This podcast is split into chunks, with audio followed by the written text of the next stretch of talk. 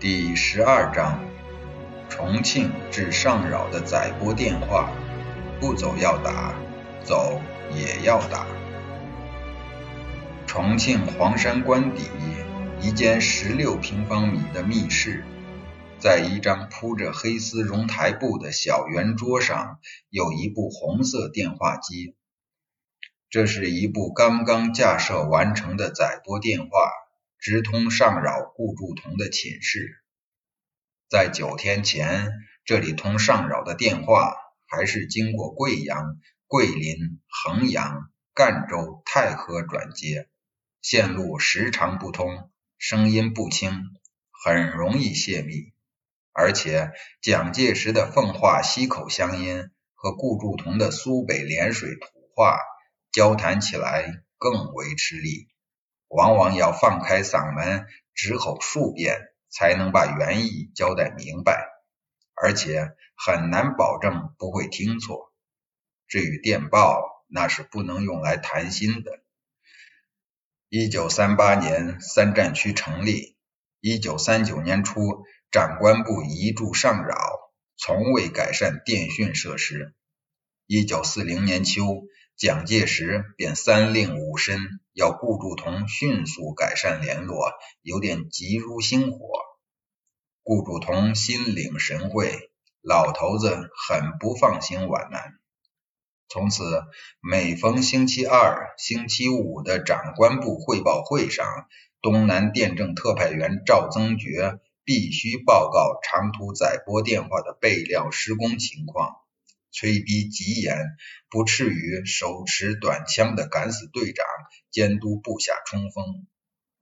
曾觉兄，我很为你担心。如果不能按期通话，顾祝同没有说完这句话，但他那向所少有的严厉的语调却是无声胜有声。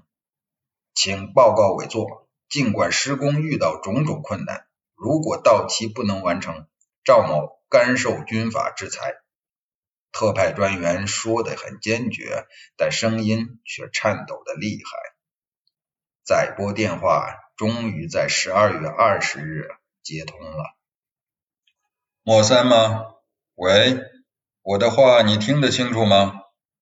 蒋介石的浙江奉化口音从千里之外直扣顾祝同的心弦。委座，非常清楚。徽州会议准备的怎么样了？已经完全就绪。啊哈，哪些人参加？会议由上官主持。参加会议的有二十三集团军总司令唐世尊，五十军军长范子英，二十五军军长张文清，五十二师师长刘秉哲，四十师师长方日英，七十九师师长段林茂，幺四六师师长戴传新，三十二集团军参谋长陈以忠。三十二兵站分监李希庆，二十三兵站分监郭书高。对方不断传来嗯嗯声，接着打断了顾祝同的报告。幺零八师师长荣继武呢？为什么不参加会议？委座，他在宁国前线。哦，幺四四师唐明昭呢？委座，他在南岭前线。顾祝同不胜惊讶，委座竟然这样熟悉他的部下。莫森啊，你一定要注意幺四四师唐明昭这个人，处事优柔，治军不严，他的部队叫大烟枪弄坏了。这个人反共消极，他和那个陈毅不是同乡吗？待顾祝同回话之后，又说你要好好训诫他，不然要误国误军误自己。委座，我一定严厉整治他的部队。战区谁出席啊？委座，我去目标太大，我想派参谋处处长岳明星去。莫三啊，我知道你有苦衷，不要怕那些政治庸人胡言乱语嘛，还是党国的利益为重。委座，您的旨意是让我……算了算了，让岳明星去吧。作战要旨、战斗部署，还有会议地点有没有问题？委座，没有问题。会议在沿四兵站分监部开，一切外界的眼睛都盯着宁国。会议上要制定就地解决的细则，要彻底，勿使其漏网，要让与会者清楚，斧壳不到处，恶木亦成林。现在正是大动刀斧的时机。委座，关于就地解决，我跟上官仔细研究过，恐怕只是个中策，不到万不得已。啊，你们是怎样想的？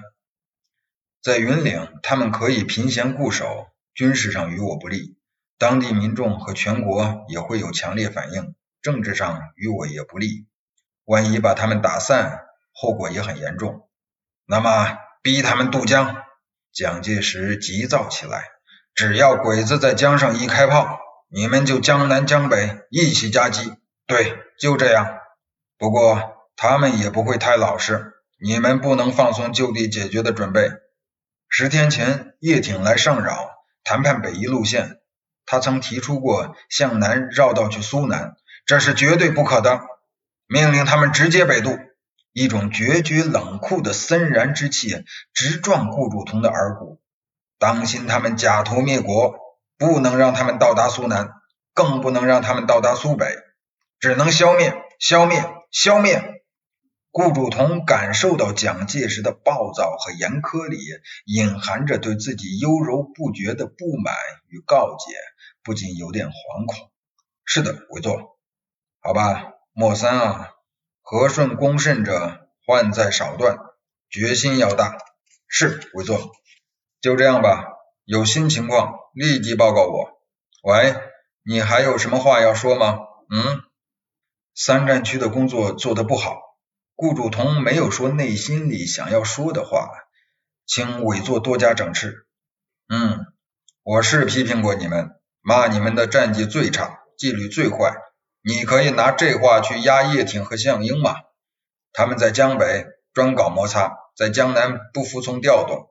我是替你说话呢。我明白，谢谢委座。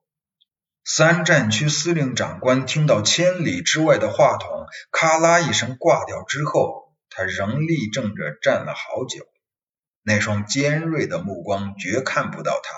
他不明白自己为什么要这样诚惶诚恐。在稍稍冷静之后，摸出绢制手帕，拍了拍额头上细碎的汗珠，觉得那双微抠进去的、令人生畏的眼睛注视着他。他弄不清自己为什么百依百顺的效忠这个人。